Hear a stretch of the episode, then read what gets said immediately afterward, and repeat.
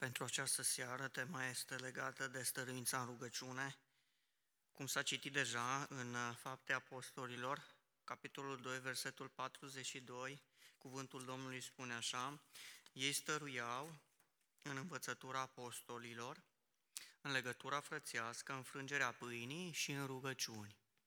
E o înșiruire.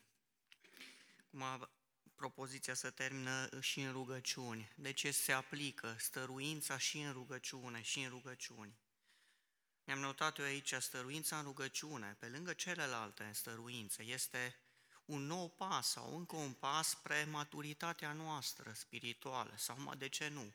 Pentru că suntem o comunitate de uh, frați, surori, pentru maturitatea bisericii, stăruința în rugăciune privesc la cei din tâi creștini, frații noștri în credință și acest exemplu al lor de a stărui în rugăciune a bisericii primare este un exemplu bun de urmat pentru viața mea personală. De ce nu? Este o disciplină a lor față de rugăciune, o atitudine a lor față de rugăciune potrivită ca exemplu de luat pentru viețile noastre. Și Domnul să ne ajute la acest lucru, pe fiecare dintre noi.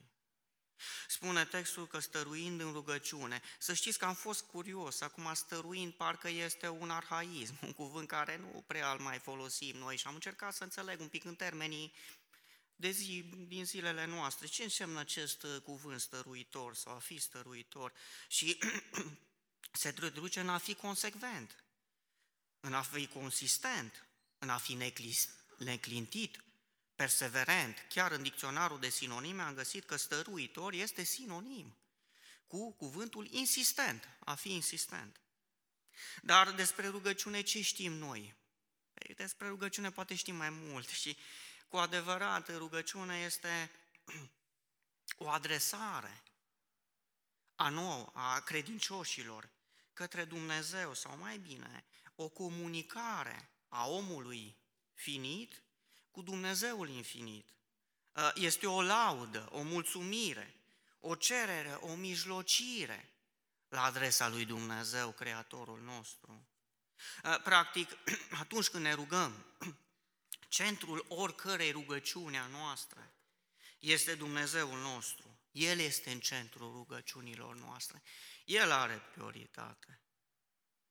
Un credincios rugându-se sau prin rugăciunea sa credinciosul își manifestă sau își recunoaște dependența totală de plină de Dumnezeu în toate lucrurile și situațiile vieții sale.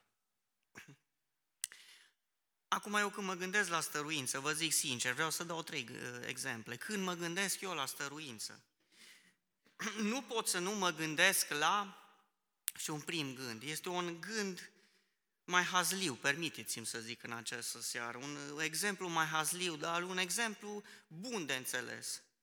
Eu cum mă gândesc la stăruință, la această insistență, mă gândesc la pisul. Și cine e pisul? E un pisic cu motănel, copiii mei l-au primit cadou de la David Morariu. Și el locuiește la Buninuții și de ce îl dau pe el exemplu? Pentru că acest pisic mă impresionează sau impresionează pe toată familia în felul său de a fi stăruitor. Știți, el are două nevoi, am observat noi. Are nevoia de a avea afecțiune, sau cineva să-i ofere afecțiune, și are o nevoie de a cineva să-i dăruiască hrană. Și atunci, pentru a obține ceea ce își dorește și ceea ce are el nevoie, este atât, atât de insistent în această rugăminte a lui, până când el obține ceea ce își dorește. Să știți că nu durează foarte mult până când copiii îl iau în brațe și îl mângâie. Sau nu durează așa de mult, am observat eu, până cineva îl bagă în seamă și chiar îl hrănește. Uitându-mă la exemplul lui, succesul său se bazează pe felul în care el stăruiește în, cer- în cererea lui, în rugămintea sa. Și aici închid acolada. Când mă gândesc la stăruință, privesc și în Biblie Și nu pot să trec cu vederea și exemplul celor din tâi creștini. Sunt atâtea exemple relatate în faptele apostolilor și vă rog să dați filele. Aduceți-vă aminte că acum doi ani am studiat în grupurile noastre de casă cartea Faptele Apostolilor până și romani și eu mi-aduc foarte bine aminte de exemple de stăruință în rugăciune. În fapte 1 este un exemplu pentru călăuzire în decizii.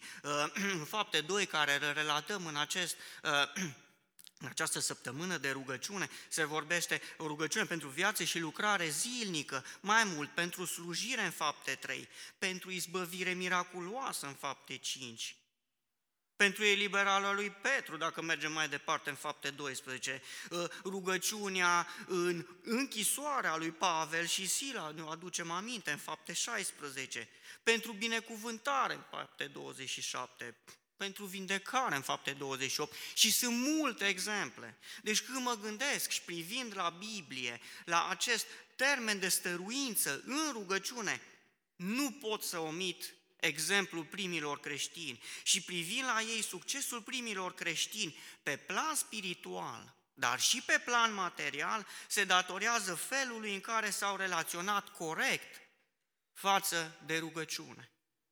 Exemplul lor de biruință, pentru mine personal, este un motiv în plus ca să stăruiești la rândul meu în rugăciune. Și mulțumesc exemplului lor de trăire. Dar un al treilea exemplu, tot privind în Biblie, nu pot să omit, mă gândesc la acest stăruința în rugăciune, nu pot să trec cu gândirea sau nu pot să omit chiar pe Domnul nostru Isus Hristos. Privesc la Domnul Isus, El este un exemplu de viață care stăruiește în, în, în rugăciune pentru noi. Acest exemplu l-au preluat primii creștini, chiar ucenicii, apostolii și l-au transmis celorlalți. Ei l-au aplicat, l-au copiat în viața lor. Uh, îmi permit să zic că acest este un copiat bun, adică e de bine de aplicat și în viețile noastre. Să știți că nu se supără Domnul Isus dacă îl copiem pe El în acest aspect de stăruință în rugăciune. Și eu am privit la Evanghelia uh, din Luca, dar se relatează și în celelalte evanghelii. Privind ale Evanghelia din Luca, am găsit să observăm atâtea situații și circunstanțe în care Domnul nostru Isus este surprins stăruind în rugăciune. Luca 5, versetul 16 spune, iar el se ducea în locuri pustii și se ruga. Luca 6 cu versetul 12 spune că în zilele acelea Iisus s-a dus în munte să se roage și a petrecut toată noaptea în rugăciune către Dumnezeu. Luca 11 cu 1, într-o zi Iisus se ruga într-un loc anumit. Luca 22, versetul 41 și 44, este în acea uh, circunstanță în grădina Ghețiman, spune versetul 41, apoi s-a depărtat de ei ca o aruncătură de piatră, a îngenuncat, îngenunchiat și a început să se roage. Versetul 44 continuă, a ajuns într-un chin ca de moarte și a început să se roage și mai fierbinte. Și atunci mi-am pus întrebarea, Doamne Iisuse, când privesc la Tine, cu ce îți preocup Tu timpul? Ce exemplu îmi dai mie bun? Cu ce îți preocup Tu timpul, Doamne Iisuse, pe lângă vindecări, minuni, învățături? Și nu pot să nu observ pe Domnul Iisus care este pasionat de rugăciune. Ă, și nu oricum, o face Domnul nostru. Parcă atunci când se ivea un loc în calendarul său atât de încărcat, Domnul Iisus apela în acel mic, să zic, poate loc în calendarul său atât de ocupat, el căuta insistent comunicarea cu Tatăl, cu Dumnezeu. Domnul nostru Iisus, un exemplu clar pentru viețile noastre, uh, de pasiune pentru rugăciune și când mai privesc la Domnul Iisus, mai observ ceva. pasiune pentru rugăciune și stăruința aceasta în rugăciune, dar de atâtea ori îl observăm pe Domnul Isus dând sfaturi și învățături asupra felului de a practica rugăciunea. Învață ucenicii practicarea rugăciunii în viețile lor.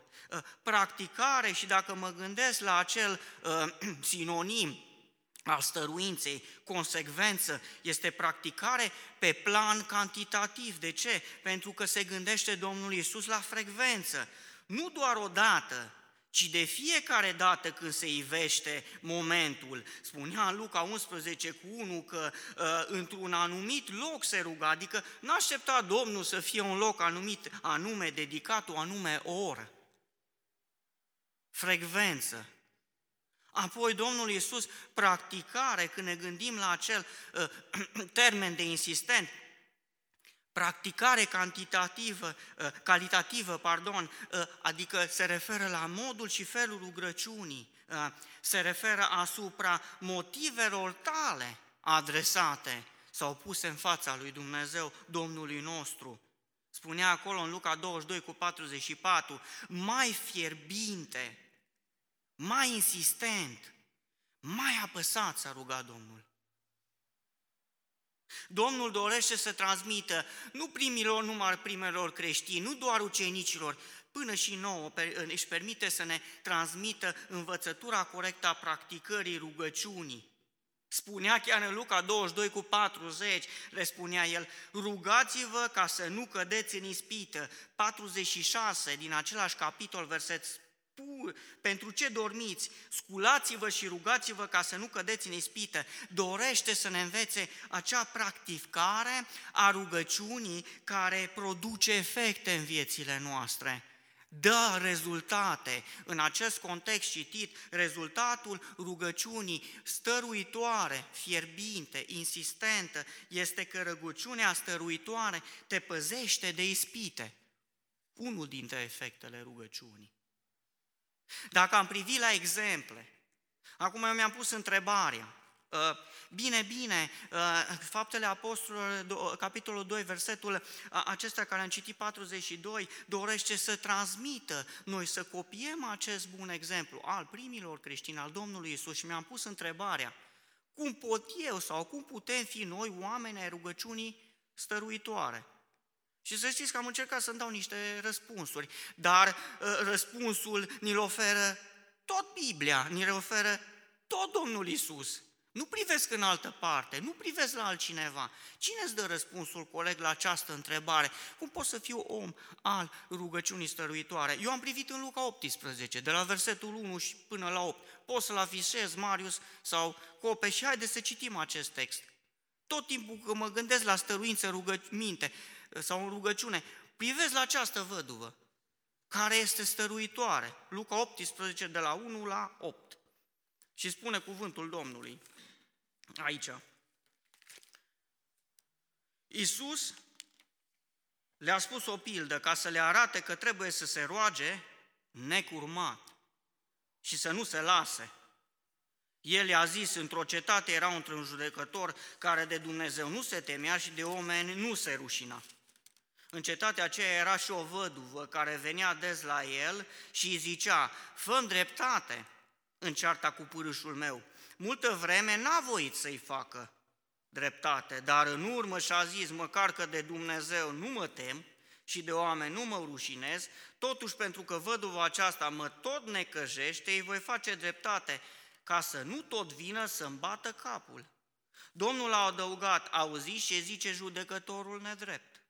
Și Dumnezeu nu va face dreptate aleșilor lui care strigă zi și noapte către el, măcar că zăbovește față de ei. Vă spun că le va face dreptate în curând, dar când va veni Fiul omului, va găsi el credință pe pământ? Cum putem fi noi oameni ai rugăciunii stăruitoare? Privesc în primul verset citit și se spune acolo, ă, Iisus le-a spus o pildă ca să le arate că trebuie să se roage necurmat și să nu se lase. Păi, prin înțelegerea corectă a nevoii de rugăciune, pot să fiu stăruitor în rugăciune, adică trebuie să înțelegi corect nevoia rugăciunii. Domnul spune, înțelegerea corectă a nevoii rugăciune spune în acest verset că trebuie practicată rugăciunea. Ă, americanul sau englezul ar spune it's a must, adică e o necesitate, e o nevoie. Nu este o disciplină ca la școală preferențială, opțională, așa că vreau eu. Este ceva, ă, este ceva care Domnul ne atrage atenția, nu este după cheful nostru, este ceva ceea ce trebuie practicat în viețile noastre. Trebuie să fim oameni ai rugăciunii. Și să știți că mulți înțeleg sau au niște percepții greșite asupra nevoii de rugăciune. Unii practică rugăciunea doar așa ca un ritual, o faci când intri în biserică sau o faci când treci pe lângă biserică și zici, Doamne ajută. Sau unii o fac așa doar ca alternativă, doar în nevoi. Se roagă doar în necaz, doar în criză, doar în boală. Ca să fim oameni stăruitori a rugăciunii, trebuie să înțelegem nevoia rugăciunii sau nevoia rugăciunii trebuie înțeleasă corect. Câteva exemple. Rugăciunea este o nevoie, acea disciplină, îmi permis să zic în ghilimele materie, accesibilă tuturor, și mie și ție. De ce? Pentru că Domnul în versetul 2 continuă, El a zis, El le-a zis ucenicilor, la plural, tuturor, această rugăciune sau practică este disponibilă tuturor, este o necesitate pentru viața fiecăruia dintre voi. Disciplină obligatorie, ca la școală, matematică și română, nu iasă din programa materiei. Este accesibilă tuturor, Domnul Isus ne pune la dispoziție un mod de comunicare cu El. Este disponibil tuturor. Oricând poți să o faci, dar cu mențiunea că trebuie să o facă fiecare. Este o necesitate pentru viața fiecăruia.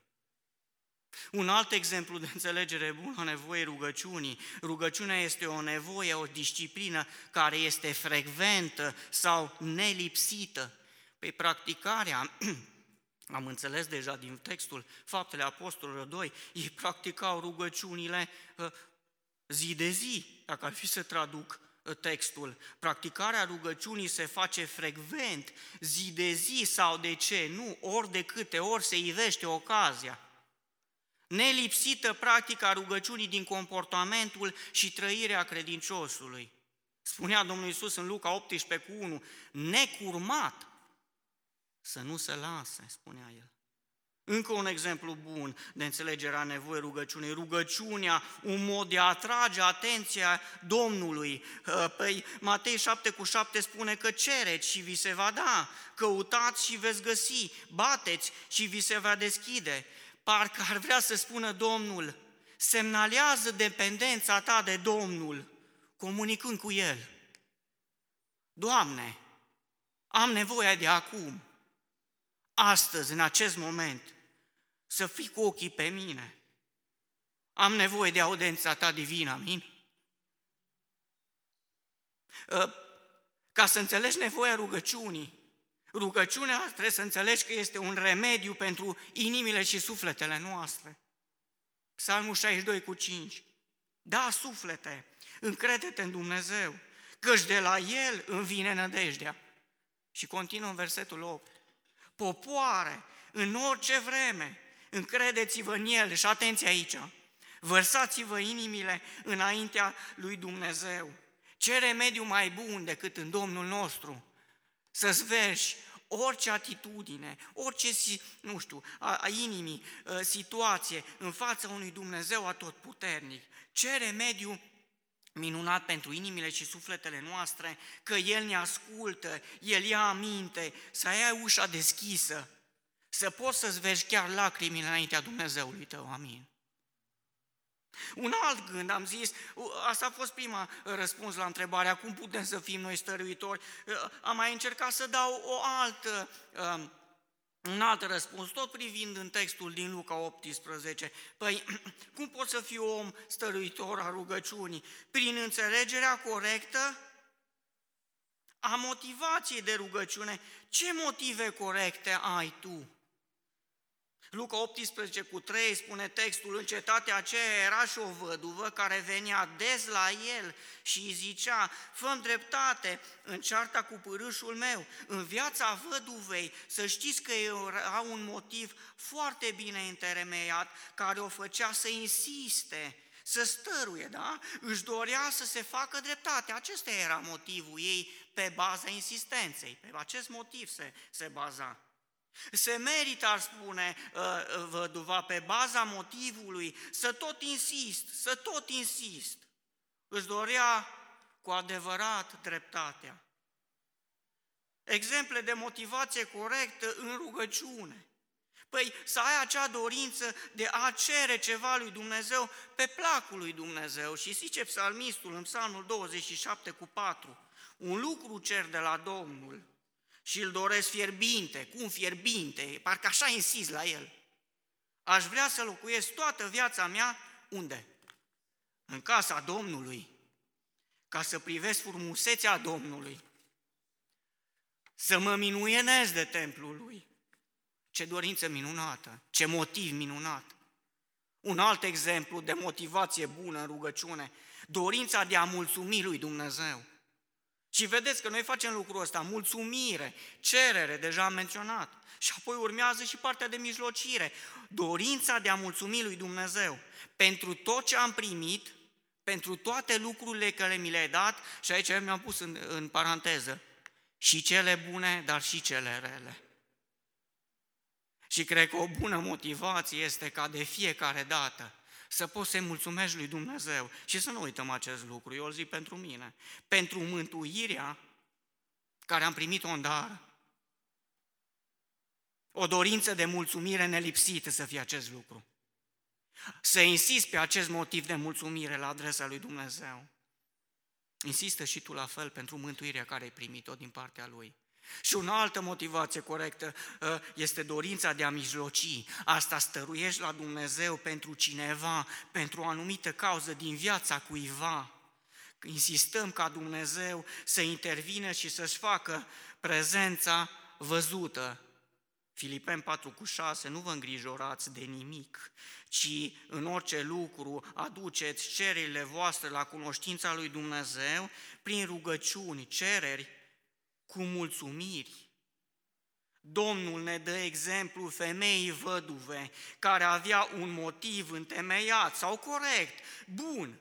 Acest motiv ea l-a înțeles foarte bine și a transformat rugăciunea ei în stăruință. În orice lucru ne îndeamnă Domnul să înțelegem corect sau să avem motivația corectă în rugăciune. Acea dorință de cerere, de mulțumire, de mijlocire. Un motiv bun transformă rugăciunea noastră într-o rugăciune insistentă, de stăruință. Și un al treilea răspuns, așa ca pe final, ă, am încercat să înțeleg cum pot să fiu eu un om al rugăciunii stăruitoare, înțelegând efectele rugăciunii. Adică înțelegând și acest aspect că pot să obțin răspuns sigur din partea Domnului meu, slăvit să fie El efectele rugăciunii, odată ce te rogi, există și un efect, un rezultat al rugăciunii tale. Să știți că în Luca 18 cu 5 se vede efectul stăruinței văduvei. Îi voi face dreptate ca să nu tot vină să-mi fac bată capul, spunea judecătorul nedrept. Păi certitudinea unei femei neîndreptățite că odată și odată tot se va face dreptate. Insistențele mele, ne-ar spune ea, ea, vor da rod. Nu degeaba, nu degeaba multă vreme, nu degeaba venea des. Și uite răspunsul Domnului Isus. Siguranța obținerii unui răspuns este chiar în versetul 7 și 8 din o Luca 18. Și Dumnezeu nu va face dreptate aleșilor Lui care strigă zi și noapte către El, măcar că zăbovește față de ei, Rezultatul, efectul rugăminții este, vă spun că le va face dreptate în curând. Să știți că aceasta este certitudinea copiilor lui Dumnezeu, că Dumnezeu își ține promisiunile, să vii să fie El. Înțelegând certitudinea, siguranța răspunsului unui Dumnezeu credincios, că Dumnezeu nu își uită promisiunea, se transformă într-o atitudine de rugăciune stăruitoare. Nu strig, nu comunic degeaba cu Domnul meu, nu zadar apelez la Domnul meu. Efectele sunt sigure, vor fi vizibile. El va da răspuns, lăvi să fie El.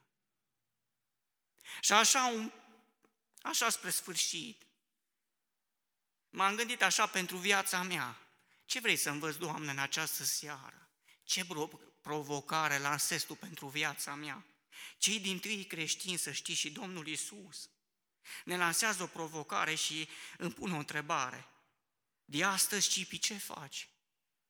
Cum te relaționezi tu la rugăciune, Cipi? Ce decizie iei de schimbare în viața ta? Poți să fii, te pot ajuta, îți dau un răspuns. Poți să fii consecvent, frecvent în rugăciunea ta. Poți să fii chiar insistent și se referă la modul rugăciunii tale, vorbea cuvântul de acea fierbințială sau ă, așa o rugăciune apăsată. Poți să fii cipi credincios și încrezător că Domnul cu siguranță va da răspuns. Și ne mai spune Domnul ceva, ă, te rog, cipi, în această provocare să îndrăjdești la mine în stăruința rugăciunilor tale. Să știți că pe baza atitudinii și felul rugăciunii din viața noastră depinde și răspunsul lui Dumnezeu. Cu siguranță îl va da, dar depinde răspunsul lui Dumnezeu bazat pe atitudinea noastră. Dumnezeu totdeauna își face partea sa, dar cu siguranță El urmărește, El privește, El cântărește și atitudinea din inima noastră față de rugăciune. Luca 11 cu versetul 13 spune așa, cu cât mai mult Tatăl vostru în cerul va da. Luca 18 cu 8, deja l-am amintit, vă spun că le va face dreptate în curând, adică Domnul se lasă influențat, îmi permis să zic și influențat și impresionat în răspunsul său de felul în care noi intervenim la el, de felul în care noi ne legăm mai mult de el de felul în care noi recunoaștem de plina dependență de El. Ne provoacă Domnul să nu tratăm rugăciunea cu superficialitate, ci din contră, cu interes, perseverență, insistență, cu frecvență nelipsită, stăruind în rugăciune. Doamne, dă mie personal puterea și multă putere tuturor din acest loc să fim stăruitori în rugăciune. Amin. Vreau acum să vă aduc la cunoștință și motivele de rugăciune. Mai am nimerit la rugăciune, că trebuie să ne rugăm și Domnul să ne dea pasiune, făcând-o în următoarele momente, rugăciunea. Pentru ce ne rugăm în această seară? Sunt motive de mulțumire. Pentru oamenii rugăciunii din casele și bisericile noastre. Pentru ușa harului deschise pentru cei care se roagă pentru puterea rugăciunii. Efectele ei aș permite eu să zic. Pentru rugăciune ascultate, mulțumește că te-a ascultat Domnul. Mijlocire. Pentru cei care au slăbit sau abandonat rugăciunea, Doamne ai milă. Pentru însoțirea cu puterea celor care vestesc Evanghelia mijlocire pentru grupurile de rugăciune ale bisericii noastre. Și cereri sunt aici, pentru discernământ în identificarea cauzelor care au străbit străruința în rugăciune. Pentru cercetare, pocăință și îndreptarea lucrurilor nepotrivite, nepotrivite în viața de rugăciune. Pentru pocăință de păcatul absenței de la timpul de rugăciune pentru întărirea credinței și perseverență în rugăciune, pentru reluarea listelor de rugăciune și a timpului zilnic de rugăciune. Vorbește aici de frecvența care am amintit-o deja. Pentru răspuns la rugăciunile bisericii, pentru membrii ei și pentru mântuirea celor nemântuiți. Așa că vă îndemn cu întreaga adunare. Din nou, să stăm ridicați în picioare. Putem privi și la display aici, să ne aducem aminte de motive și haide să o facem în fața Domnului nostru. Amin.